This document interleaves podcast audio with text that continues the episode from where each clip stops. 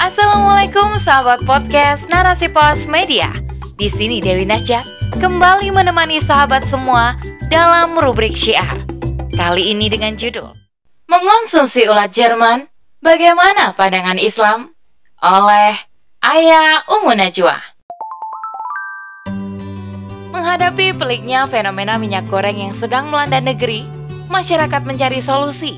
Bagaimana mendapatkan minyak goreng pengganti yang lebih murah dari minyak goreng kelapa sawit? Salah satunya dengan mengolah ulat Jerman menjadi minyak goreng seperti yang sedang viral belakangan ini. Selengkapnya, jangan ke mana-mana, tetap di podcast Narasi Pos Media. Narasi Pos, cerdas dalam literasi media, bijak menangkap peristiwa kunci. Manusia adalah makhluk yang paling sempurna karena Allah menciptakannya lengkap dengan akal. Dengan akalnya, manusia dapat mencerna setiap apa yang ada dalam hidupnya. Ia akan terus mencari cara agar hidupnya mudah dan efisien. Sebagai manusia berakal, ia terus mencari solusi bagi permasalahan yang sedang terjadi dalam hidupnya, termasuk menghadapi peliknya fenomena minyak goreng yang sedang melanda negeri masyarakat mencari solusi bagaimana mendapatkan minyak goreng pengganti yang lebih murah dari minyak goreng kelapa sawit. Salah satunya dengan mengolah ulat Jerman menjadi minyak goreng seperti yang sedang viral belakangan ini. Bagaimana Islam memandang hal tersebut? Akhir-akhir ini, kita menemui sebagian masyarakat menjadikan serangga, termasuk salah satunya ulat Jerman, sebagai alternatif makanan yang bisa dikonsumsi karena dipercaya mengandung gizi yang tinggi. Banyak yang menjadikannya sebagai campuran makanan seperti sambal, camilan ringan, peyek, dan sebagainya. Tak hanya itu, ulat Jerman ini pun mulai ramai dibudidayakan untuk diolah menjadi minyak goreng karena dipercaya mempunyai kandungan lemak yang cukup tinggi. Selain itu, ulat Jerman dianggap lebih ramah lingkungan, tidak memerlukan lahan yang luas, dan cenderung tidak merusak lingkungan seperti halnya kelapa sawit. Sejatinya, para ulama berpendapat bahwa penetapan hukum dalam Islam sangatlah sederhana, yaitu dengan merujuk pada apa yang disebutkan di dalam Al-Quran dan hadis. Manusia akan memahami bahwa makanan yang haram itu sangatlah sedikit, sementara sebaliknya, makanan yang halal sangatlah banyak. Hukum tentang mengonsumsi ulat Jerman ini tidak terdapat dalam Al-Quran juga hadis. Namun, juga tidak ada nas yang jelas menunjukkan keharamannya.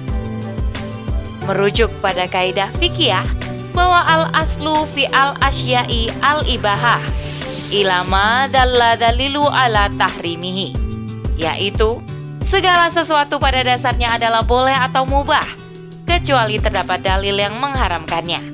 Sepanjang tidak ada dalil tentang pengharamannya, tidak menjijikan, dan tidak membahayakan, maka ulat Jerman ini boleh dikonsumsi. Menurut ulama tafsir, didiamkan berarti dimaafkan atau dibolehkan.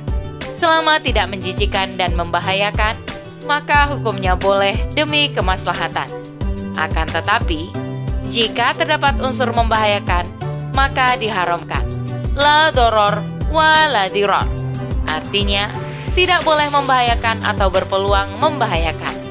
Sedangkan urusan menjijikan yaitu makna dari kata khobait yang disebut dalam nas artinya bertentangan dengan naluriah manusia normal sehingga manusia akan selalu menghindari meskipun menjijikan itu sendiri relatif bagi masing-masing orang. Sebagian ulama menjelaskan makna khobait itu adalah najis karena semua orang pasti akan merasa jijik dengan najis. Dari sini bisa dipahami bahwa ulat tidak termasuk menjijikan atau khobait, maka dihukumi haram dan tidak boleh dikonsumsi. Namun, jika tidak, maka dihukumi boleh. Ini berdasarkan dari sebagian pendapat ulama yang menyatakan jika ulat hidup di lingkungan dan makanannya halal, maka boleh dikonsumsi. Seperti ulat dalam buah mangga atau dalam sayuran, kemudian termakan manusia. Dan akan sebaliknya, jika ulat ini hidup dan makanannya haram seperti bangkai, maka hukumnya haram dikonsumsi.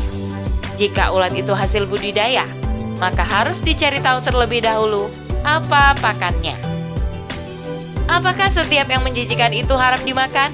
Di dalam Al-Quran, Allah telah berfirman menjelaskan hal ini. Dan Allah telah mengharamkan bagi mereka segala sesuatu yang menjijikan atau khobai. Quran Surah Al-A'raf ayat 157 Dalam kitab Zadul Mazir, disebutkan ada tiga makna khobaid dalam ayat ini, yaitu pertama, khobaid sebagai makanan haram sehingga dilarang untuk memakannya. Kedua, Khobaid sebagai segala sesuatu yang menjijikan dan membuat jijik untuk dimakan. Contohnya ular, kadal, ulat, dan lain sebagainya. Ketiga, khobaid yang bermakna bangkai, darah, daging babi dan anjing yang dianggap halal padahal Allah telah mengharamkan segala bentuk penghalalan dari hal-hal seperti ini yang sudah jelas keharamannya. Hukum memakan ulat menurut empat mazhab fikih. Pertama, mazhab Maliki. Apabila ulat mati di dalam makanan dan dapat dipisahkan, maka wajib memisahkan ulat tersebut dari makanan dan hukumnya haram memakannya. Begitu pula, apabila ulat tersebut sudah hancur dan bercampur dengan makanan, maka tetap tidak boleh memakannya meskipun bangkainya suci. Akan tetapi, jika ulat tersebut tidak keluar dari makanan tersebut dan tidak berkembang biak sendiri di luar makanan itu, sedang ia masih hidup, yang kemudian termakan bersama makanan itu, maka hukumnya dibolehkan atau dimaafkan. Karena hukum ulat yang lahir dari makanan sama hukumnya dengan makanan tersebut. Kedua, mazhab Hanafi. Ulat yang asal mulanya lebah dan sejenisnya yang biasa disebut entung, jika belum bernyawa hukumnya mubah untuk dimakan, dan menjadi haram jika sudah bernyawa meskipun ulat tersebut lahir dalam makanan. Ketiga, mazhab Syafi'i dan Hambali. Ulat yang lahir dari makanan seperti buah-buahan dan cuka, hukumnya halal dimakan dengan tiga syarat, yaitu jika dimakan bersamaan dengan makanan, baik hidup ataukah mati, namun menjadi haram jika dimakan sendirian atau terpisah.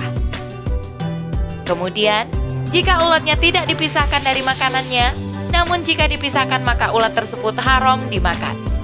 Kemudian, jika ulat tersebut tidak menyebabkan rasa, warna, dan aroma makanan cair berubah. Akan tetapi, jika rasa, warna, dan baunya berubah, maka hukumnya haram karena telah terkena najis. Kesimpulannya adalah, memakan ulat secara terpisah dari makanan hukumnya haram. Begitu pula dengan membuat minyak goreng dari ulat mati, hukumnya haram karena terbuat dari bangkai yang najis. Semua bangkai adalah najis kecuali bangkai ikan, belalang, dan manusia. Sedangkan ulat yang masih didiamkan atau dimaafkan adalah ulat yang termakan bersama makanan, bukan ulat yang terpisah dari makanan. Dalam kitab Al-Mughni ala Syarhi Al-Kabir Juz 15 halaman 239, karya Imam Al-Muwafaquddin bin Kudama Al-Maqdisi disebutkan, ulat yang masih hidup hukumnya suci. Namun, jika sudah mati akan menjadi bangkai yang najis dan haram.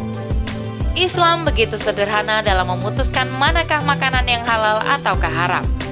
Umat hanya perlu mencari dalilnya dalam Al-Quran dan hadis yang sahih.